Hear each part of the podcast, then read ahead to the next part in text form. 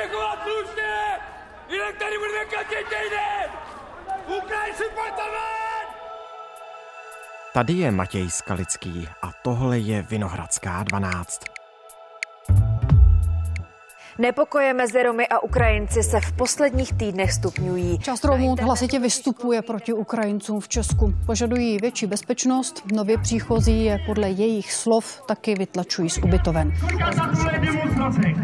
Napětí mezi Romy a Ukrajinci bude řešit speciální skupina expertů. Když se stane nějaký incident, tak aby jsme měli dobře nastavenou komunikaci a akčnost.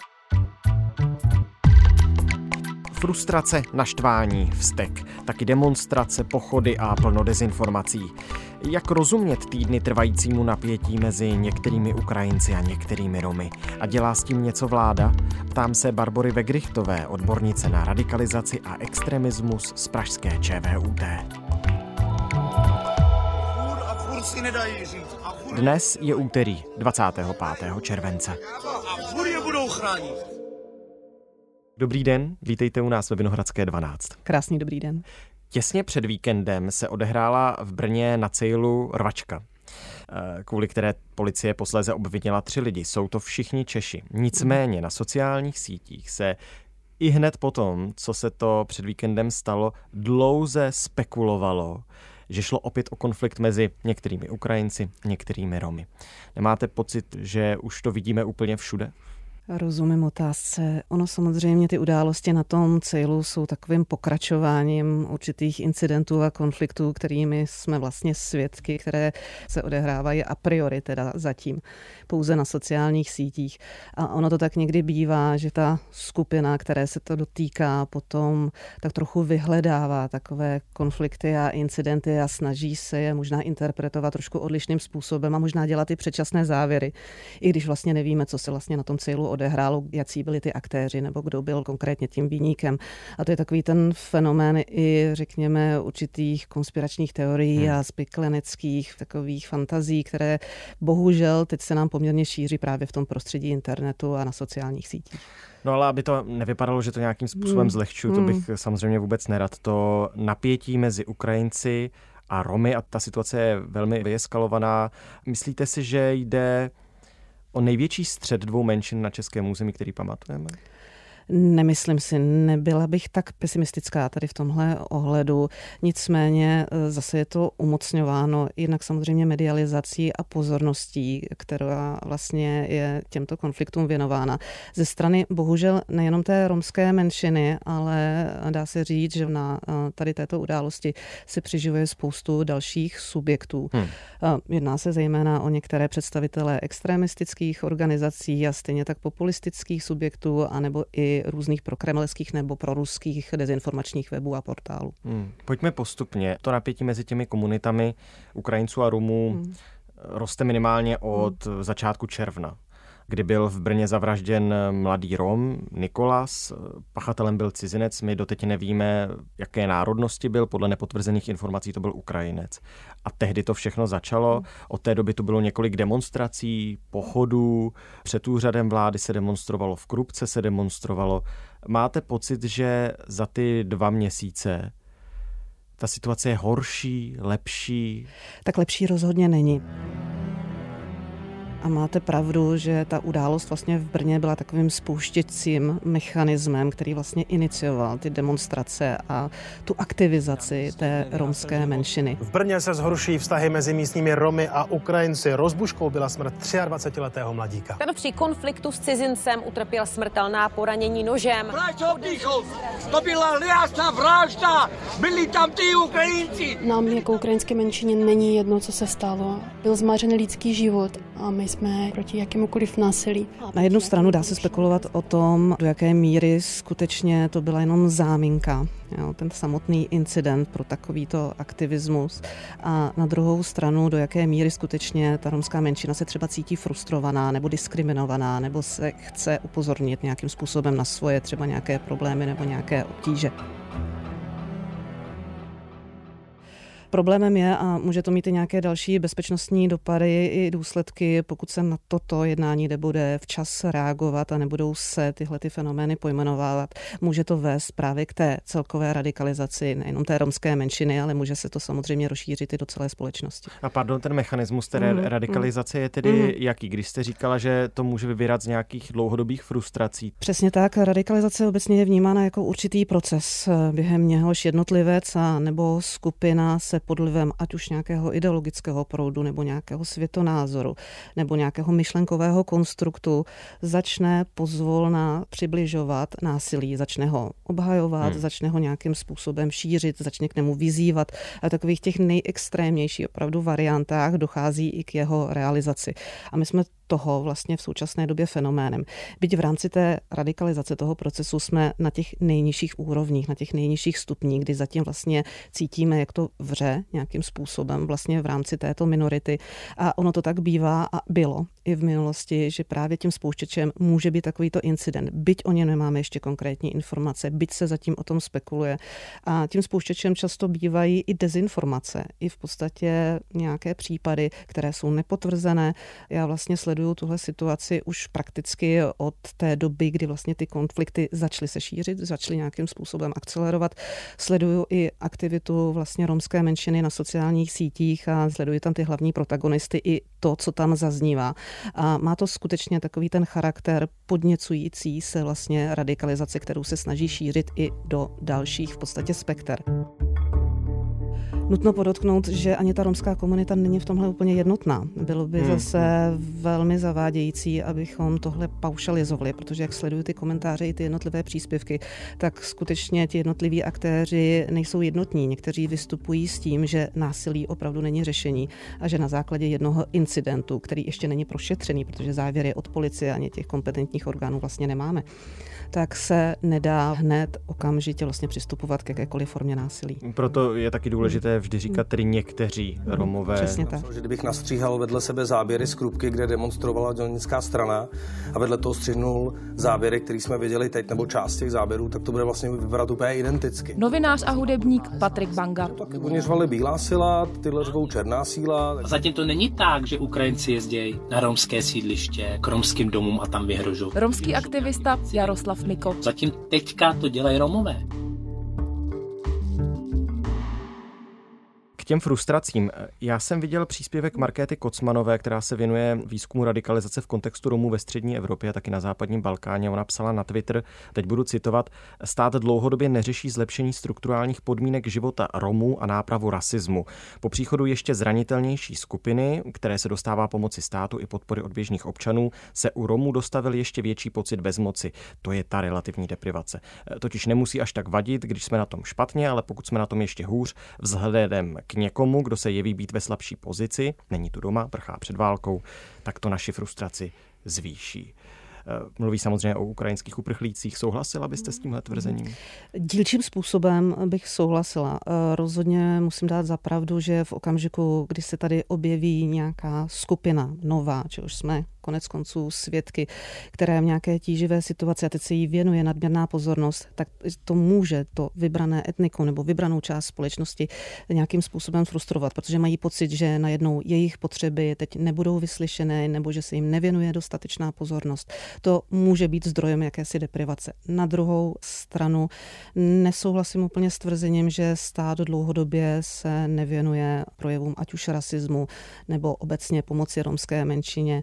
Je to téma, které se dlouhodobě řeší na vládních i nenevládních úrovních. Máme tady jednoznačně mm, nastavené právní předpisy a současnou platnou legislativu, která jakékoliv projevy, které podněcují k rasistickému či jinému chování, stíhá a věnuje se hmm. tomu i policie České republiky. A samozřejmě existuje i nespočet dalších projektů, které se snaží o větší integraci romské komunity, o vzdělávání, o šíření nějaké osvěty a vůbec do toho začlenění do té společnosti. Takže eh, je tam několik věcí, se kterými lze souhlasit, některá bych trochu malinko relativizoval. Na druhou stranu problémem je nadále například segregace ve školách, eh, nebo když si vezmeme lokality na periferiích mm. republiky, ve kterých romové, romské komunity žijí. Zároveň, myslím, že to říkala vládní zmocněkně právě pro romskou menšinu Lucie Fuková, že se romové cítí být občany druhé kategorie. Tak proč si myslíte, že to tak je? Zaznělo to a rozhodně tím nechci říct, že všechno je eh, úplně ideální a že tady nejsou před námi nějaké výzvy, které musíme reflektovat. Samozřejmě problematika segregace a vyčlenování, ať už eh, romských dětí, například ze škol, předsudky, vlastně určité nějaké sociální stereotypy a samozřejmě v minulém období jsme byli i svědky samozřejmě napadání Romů ze strany různých extremistických organizací či jednotlivců. Je to hluboce zakořeněný fenomén vlastně i v české společnosti, byť samozřejmě opět nechci zase zobecňovat a týká se to samozřejmě vybraných jednotlivců či skupin. Takže eh, Romové rozhodně byli určitou vulnerabilní, zranitelnou hmm. skupinou, na kterou byla vlastně upřená pozornost a čelili útokům, různým projevům zločinů z nenávisti, verbálním i neverbálním útoku a samozřejmě jsou tam i určité předsudky v rámci široké populace, které vedou k diskriminaci. Tak eh, rozhodně tyhle ty problémy je zapotřebí řešit. Ta segregace je opravdu velmi nešťastná. Vyčlenování v podstatě romských dětí do speciálních škol nebo do škol, kde opravdu tvoří tu majoritní část, eh, není dobrá cesta. Skutečně předpokladem takové té míromilovné tolerantní společnosti a to pochopení těch odlišností je v podstatě integrace. Je integrace a samozřejmě takový ten otevřený dialog a pochopení těch stran navzájem. Protože jakýkoliv národ, jakékoliv etnikum má samozřejmě svoja specifika, ať už jsou kulturní, ať už jsou jazyková, ať už jsou zvyklostní, ale musí se o tom mluvit a veškerá ta segregace může právě vést opět zase hmm, k tomu tématu, o kterém mluvíme, k radikalizaci. Přesně tak. Mluvili o diskriminaci, segregaci, tak já tady poukážu hmm. na novou studii PEC Research a STEM pro ministerstvo školství. V ní se píše, že 130 segregovaných škol, kde Romové tvoří minimálně třetinu žadstva, stále existuje v České republice, to je obrovské množství. Tak, tak prostě laicky říkám, jestli teď Romové ne, nemůžou být prostě jednoduše naštvaní, když vidí, že pomáhat se dá, ta určitá míra naštvanosti, jak jste řekl, nebo té frustrace, no. Eh, netvrdím, že není pochopitelná, ale ono to není tak jednoznačné. Ten problém, bych řekla, je mnohem komplexnější. Já si myslím, že nelze úplně srovnávat tu situaci Romů v České republice se situací vlastně válečných uprchlíků. Válečných uprchlíků, pře- hmm, přesně. Hmm. A tohle je zapotřebí taky zmínit a taky pojmenovat. Jo. A to tam mi má možná v tom takovém veřejném dialogu trošku chybí. Hmm. Jo, že tohle by se mělo skutečně otvírat a ukazovat za těmi uprchlíky z Ukrajiny konkrétní lidské příběhy, jo, aby to bylo i srozumitelnější vlastně pro tu nejenom romskou komunitu, ale celou populaci, protože podobných názorů, které se teď objevují na těch sociálních sítích a diskuzních forech, kde se nějakým způsobem prezentují třeba ty romské autority nebo takové ikonické postavy, kterým je nasloucháno a které živě tam streamují a nějakým způsobem zveřejňují své názory, tak eh, je zapotřebí na toto konkrétně poukázat. Problém ještě je jeden, který bych možná zmínila, že v rámci těch sociálních sítí a to šíření těch vlastně nepotvrzených informací nebo skutečně i dezinformací opravdu můžou ještě další subjekty zneužívat. Paradoxně to mohou být právě i ty extremistické organizace nebo jejich představitelé, kteří dříve cílili právě na ty Rómy. Pardon, je... a mohou nebo to dělají? V podstatě to i dělají. Už to dělají? Mm-hmm, děje se to. A že potom zneužívají třeba právě i té informační zranitelnosti v těch romských komunitách, kdy se jim nedostává tolik zpráv, tolik aktuálních zpráv a oni jim začnou podsouvat nějaký svůj narrativ. Rozhodně, opět to nechci zobecňovat a nechci spochybňovat hmm. digitální gramotnost nebo schopnost práce s informacemi a nechci to paužilizovat nějaké etnikum nebo nějaký vybraný sociální segment ale obecně žijeme opravdu v době, kdy jsme zahlceni eh, informacemi a eh, dá se pochopit, že pro širokou veřejnost, včetně i té skupiny Romů, to může být někdy velmi složité se v tom orientovat a opravdu si ověřovat, co je skutečně pravda a co už je opravdu taková skrytá manipulace, která mě má dovést právě k nějakému radikálnímu chování. Stupňuje se to a už jsou útoky nejen na dospělé, ale i na děti. A tím už chce zakročit, aby jsme zakročili celá republika a všichni Romové, aby si to konečně uvědomili. Vzali ty děti, prostě slíkali je a tak dále, prostě je chtěli zneužít. To není náhoda. To je mířený útok od těch lidí, kteří to udělali. To byl mířený útok na Romy. A můžu si dovolit říct, že to je i rasistický útok. Na druhou stranu byli to právě někteří Romové, kteří se na jedné nebo minimálně jedné z těch demonstrací spojili s eh, představiteli dezinformační scény. Právě, říkám, je to takový paradox a v podstatě je to možná i určitý precedens, protože něco podobného jsme zatím eh, tady nezažili kdy, jak už jsem zmínila, ty Romové byli vždy takovým tím cílem v podstatě těch hmm. extremistických výpadů a rasově motivovaných trestných činů. A teď se tady vlastně objevovala skupina, která se teď sama stala terčem. A ono to zase odpovídá trošku takovému tomu konstruktu té radikalizace, protože v rámci toho radikalizačního procesu se vlastně stává to, že ta vybraná skupina, jak jste řekl, naštvaných lidí, ať už je tou skupinou kdokoliv, si potřebuje ukázat na nějakého společného nepřítele hmm. a toho vlastně obvinit ze všech problémů, se kterými se tady v současnosti potýkáme. A tady je už vlastně jenom krůček k tomu, aby se vlastně legitimizovala násilí na představitelích takové skupiny. A je tam takový jednoduchý algoritmus v rámci té radikalizace, který vlastně říká, vlastně zlikviduju s ničím nebo nějakým způsobem tuhle skupinu odstraním a tím vyřeším veškeré problémy. Což je samozřejmě velmi jednoduché a funguje to v rámci toho manipulativního legislativního procesu, ale současně z pohledu bezpečnosti je to velmi rizikové. Pardon, vy si myslíte, že jsme hmm. krůček od toho? Netvrdila bych, že krůček. Opravdu teď jsme byli svědky jen několika takových excesivních incidentů, ale rozhodně lze říci, že ta nálada, ať už se to týká romského etnika, nebo se to týká celé společnosti, je do určité míry rozjitřela. A ono na to má vliv ještě spoustu dalších samozřejmě okolností. I ty důsledky, se kterými se potýkáme v, z doby covidové a postcovidové, ekonomická existenční situace, která zasáhla poměrně širokou část veřejnosti, širokou část populace, samozřejmě inflace, zdražování a taková ta nejistota. A všechny tyhle ty fenomeny, tyhle atributy, které jsem jmenovala, jsou poměrně takovými významnými akcelerátory radikalizace civilizačních hmm, hmm, procesů, ať už se to bude odehrávat kdekoliv na světě. No pojďme teďka tedy na ten druhý břeh, respektive na tu druhou hmm. stranu se podívat, a totiž jestli se Ukrajinci v Česku teď nemají důvod bát? Právě proto, že se tu radikalizuje možná určitá skupina lidí romského etnika. Hmm. Já bych to neviděla asi úplně tak dramaticky. Z hlediska ale dlouhodobé perspektivy, pokud bychom na tuto situaci nereagovali, ať už z pohledu samozřejmě vládních představitelů, ale samozřejmě i dalších platform, tak by ten problém mohl hypoteticky narůstat. A tady je jedno velké riziko, ono se tomu říká takzvaně reciproční radikalizace. Jedna forma radikalizace může iniciovat i tu druhou, a to klidně i na té straně těch ukrajinských uprchlíků, které tady máme. Byť zatím nezaznamenáváme takové tendence, že by došlo k nějakým hmm. mezietnickým, mezinárodnostním v podstatě tady konfliktům v nějakém velkém rozsahu, tak bych rozhodně tuhle tu situaci nepodceňovala. Oni se zástupci ukrajinských, nebo respektive té ukrajinské menšiny eh, uprchlíků ukrajinských v Česku k tomu moc eh, nevyjadřují. Já jsem zaznamenal eh, citaci, kterou teď přečtu od zástupců romské a ukrajinské národnostní menšiny v Radě vlády pro národnostní menšiny. Oni společně se vyjádřili tak, abychom nedovolili, aby se incident stal záminkou, ten incident, který se stal na začátku června, aby se stal záminkou pro konflikt, který ve společnosti rozmíchávají extremisté a osoby podporující společenské nepokoje. Samozřejmě dohromady odsoudili to, co se děje. Nicméně Prostě jsem se ptal na to, zda lidé, kteří uprchli před válkou, před věcmi, které si ani nedokážeme představit, máme to zprostředkované médii a už to mnohdy stačí na to, abychom se sami z toho cítili jako eh, tak, že ty lidé jsou skutečně jako v nezávidění hodné situaci. A přijedou do země, která jim má poskytnout bezpečný prostor tak jako jak se ti lidé pak mají cítit? Jsou potom napadány i, i ukrajinské ubytovny nebo místa, kde žijí a tak dále. To samozřejmě je důvod k nějakým obavám o svůj život, o své zdraví. Přirozeně to u vybraných jednotlivců může vést k nějakým pocitům strachu.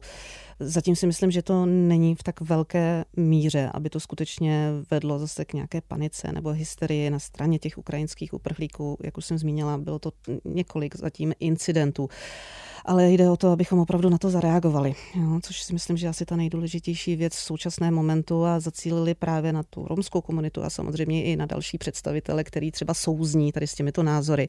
A hlavně, a tady je jednoznačné poselství, které by mělo zaznívat neustále, ať už to bude z úst jakýchkoliv v podstatě činitelů nebo aktivistů, že jakákoliv forma násilí není řešením, ať už hmm. bude z jedné strany nebo, nebo z druhé. No a děje se to, reagujeme na to. Stát vytvoří tým expertů pro prevenci předsudečného násilí, na tom se minulý týden shodli, bude spadat pod vládní zmocněnkyni pro lidská práva. Zástupci ministerstev i neziskových organizací se budou zabývat mimo jiné šířením protiukrajinských dezinformací v romské komunitě. Dalším bodem jednání byla taky pracovní skupina, která by se zabývala právě lokální participaci Romů. A vlastně Je to dost? Je to určitě dobrý krok, který nelze odmítnout nebo nelze tvrdit, že eh, by to bylo špatně. Jestli je to dostačující, tady bych si dovolila si lehce pochybovat, protože já si myslím, že je třeba jednat eh, urychleně a na více stupních a především jít do té samotné romské komunity a hovořit s těmi aktivisty, který nezdílejí vlastně ty názory té radikalizované menšiny, protože ono, jak už jsem řekla, i ta romská komunita je v tomhle eh, velmi heterogenní. I na těch sociálních mm-hmm. sítích se objevují v podstatě hlasy a konkrétní osobnosti, které naopak vybízejí a snaží se zmírňovat, deeskalovat vlastně tu situaci a hovoří k těm samotným Romům, těm svým v podstatě kolegům, kolegyním a říkají jim, že tohle ta není cesta, že násilí nikam nepovede, že třeba o těch věcech opravdu diskutovat a že to může mít daleko sáhlé důsledky do budoucna a může to jenom prohloubit a dá se říct, rozevřít takové ty nůžky pomyslné nejenom mezi Romy a Ukrajinci, ale mezi celou společností. Vy jste ale říkala, že to je dobrý krok, to eh, neznělo jako, že to je dobré řešení, tak těch kroků má být víc? Já to opakuju poměrně často na různých platformách, eh, že vlastně prevence by byla efektivní, tak musí být dlouhodobá, musí být plošná a rozhodně bychom neměli reagovat jenom v okamžiku, kdy už dochází k nějakým incidentům, ale měli bychom se na to připravovat dlouhodobě. A dá se říct, že něco podobného se dalo do jisté míry i očekávat reagovat, protože i na těch sociálních sítích, i těch komunitách je v rámci těch extremistických nebo radikalizujících se vlastně společenských skupinách a organizacích tyhle tendence už jsme pozorovali poměrně delší dobu. Jo, ať už hovoříme o těch konspiračních teoriích nebo té prokremelské propagandě a podobně. Takže chce to opravdu dlouhodobě plošně a neustrnout. A když už se to teď děje a na prevenci úplně není čas, když musíme vyhledat nějaké řešení, respektive prevence musí probíhat, ale teď musíme i hasit to, co se teď děje, to napětí, má být stát nějakým mediátorem? Tak rozhodně.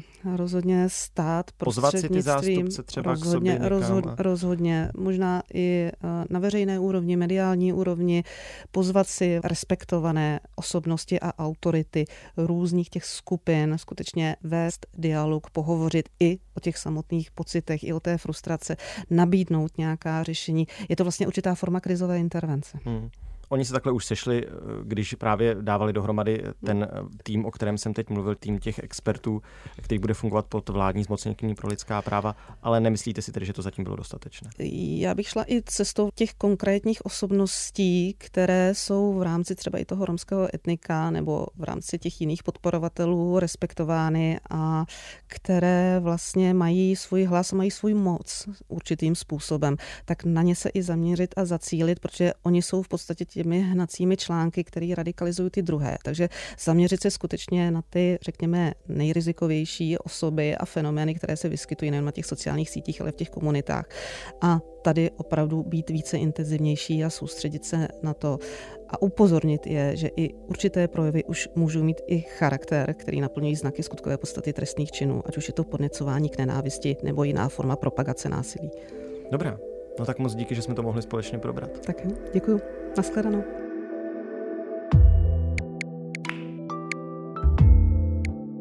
Tohle už je všechno z Vinohradské 12, z pravodajského podcastu Českého rozhlasu. Dnes s Barborou Vegrichtovou, odbornicí na radikalizaci a extremismus z Fakulty biomedicínského inženýrství ČVUT v Praze. Bavili jsme se o napětí mezi některými ukrajinskými uprchlíky a některými Romy, které trvá už několik týdnů. I rozhlas CZ, můj rozhlas, Český rozhlas Plus, to všechno jsou naše domovské adresy. Najdete nás ale i ve všech podcastových aplikacích. A znovu se uslyšíme už brzy. Naslyšenou zítra.